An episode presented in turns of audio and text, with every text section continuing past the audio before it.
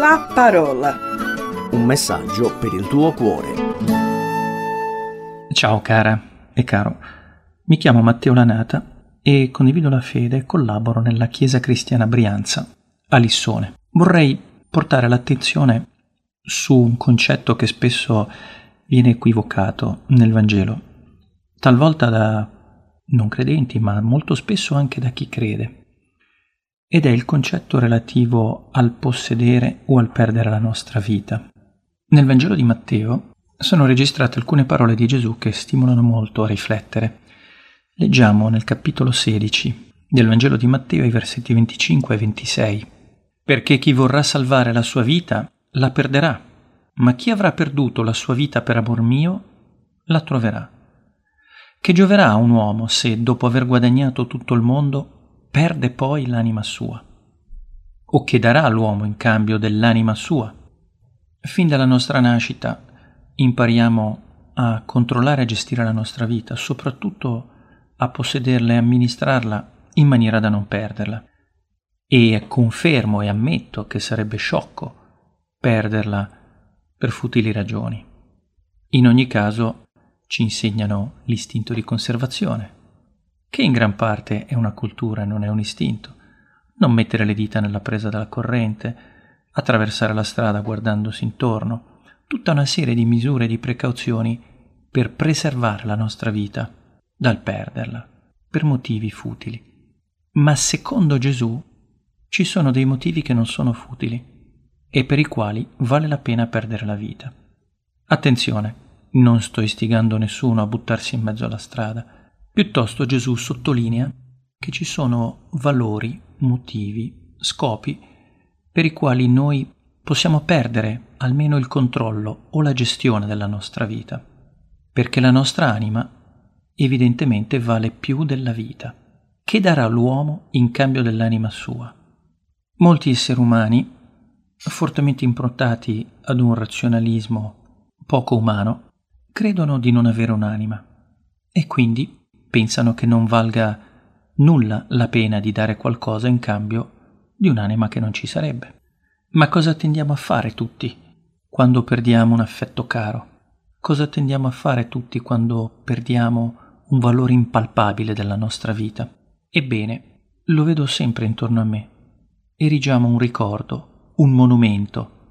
Scriviamo magari un documento da far leggere a tutti perché quello che è andato perso vorremmo che fosse ancora qui. In realtà ammettiamo di avere una coscienza, una consapevolezza che va al di là del corpo che possiamo pesare sulla bilancia tutte le mattine.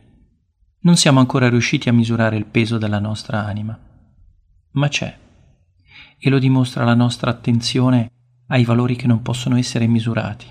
Anche chi è razionale prova l'amore prova il dolore, prova il dubbio o prova anche la speranza.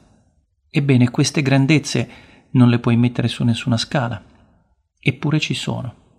E solo quando uno si sforza di non percepirle, arriva ad essere disperato e a non credere più che questa esistenza valga, o che valga almeno la pena di spenderla in qualche modo. Tanti di noi desiderano al contrario rifugiarsi in una specie di aureola di santità completamente atea, esaltare, se non se stessi, almeno qualcuno a cui vogliono particolarmente bene.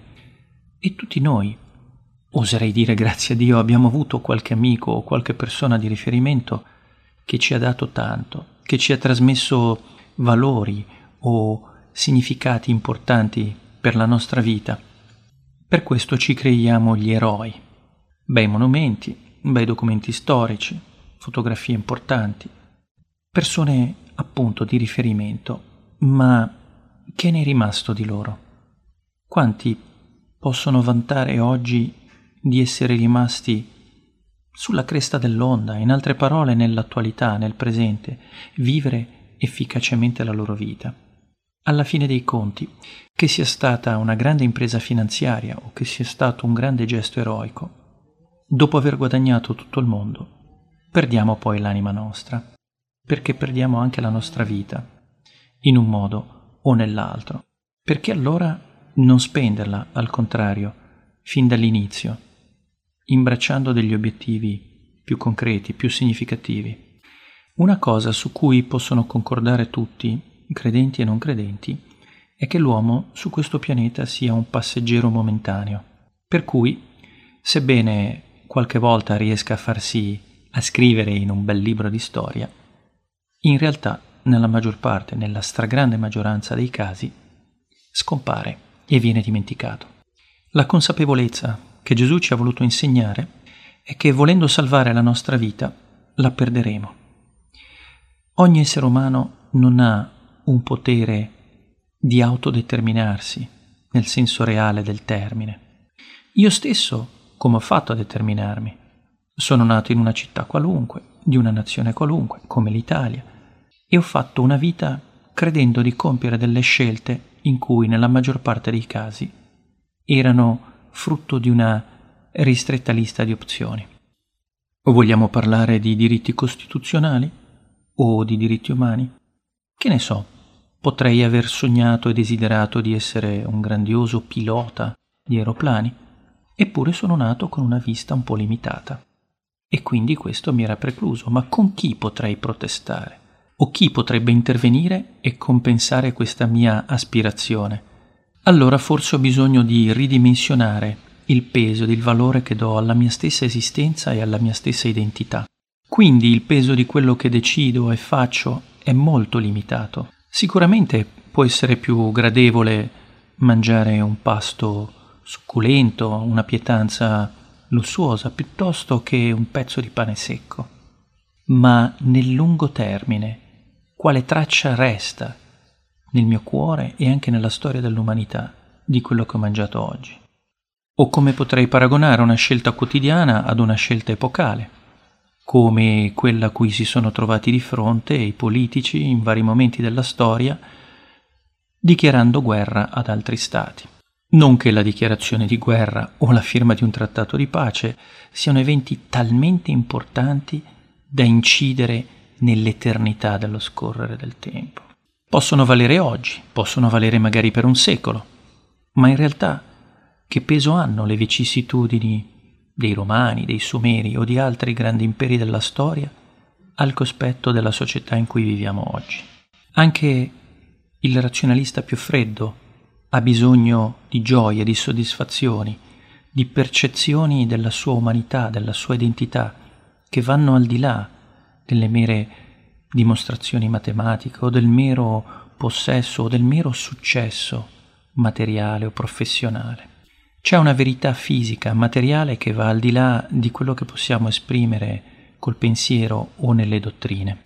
E questa non ci viene da noi stessi, ma possiamo toccarla con mano, possiamo percepirla su noi stessi, sul nostro corpo tangibile, ma anche sulla nostra anima intangibile. Secondo te, dunque, ci vuole più coraggio a credere che abbiamo un'anima e che possiamo perderla o salvarla o credere che non ce l'abbiamo proprio.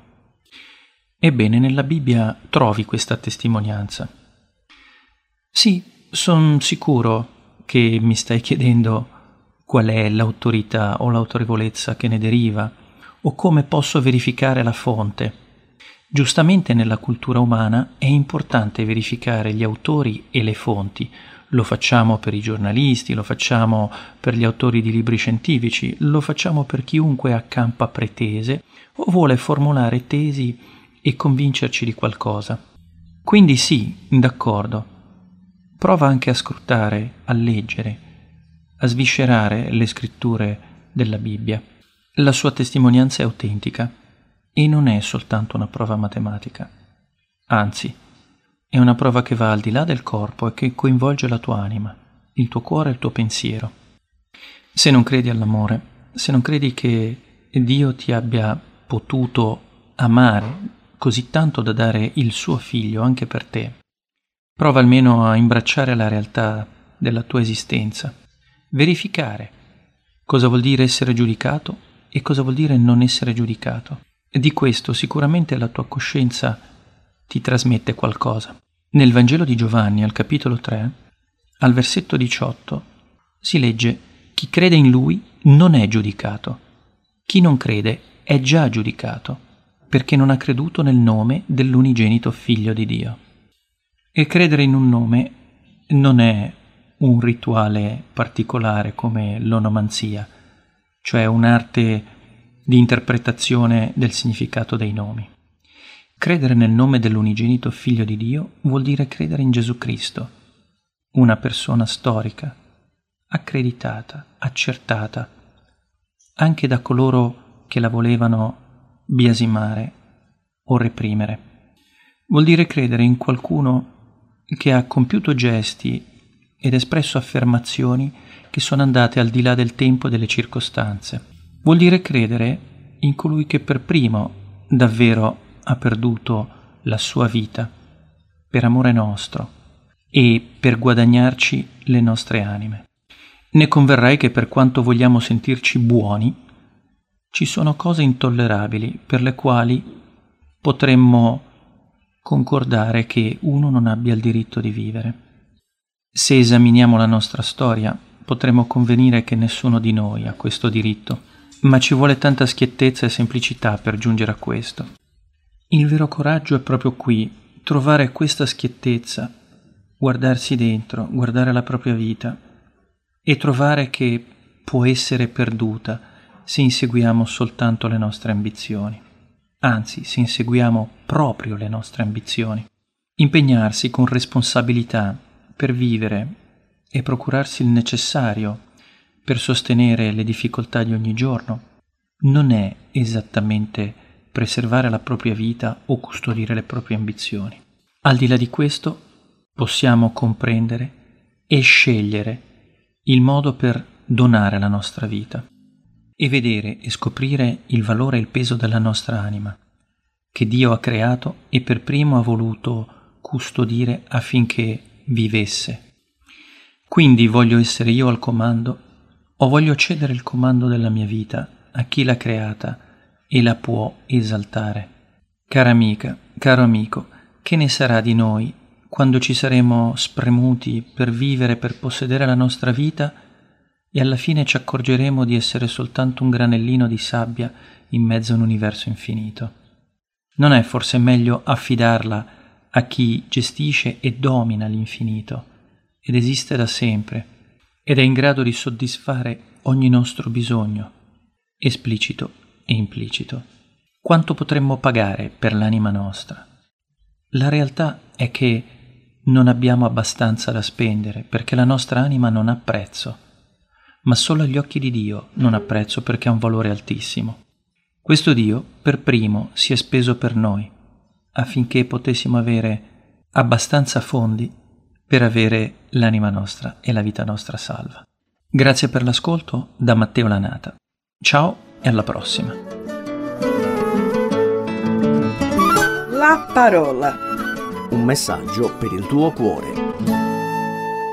Se ti è piaciuto questo programma, allora scarica l'app di CRC e scopri di più. Condividilo con gli amici.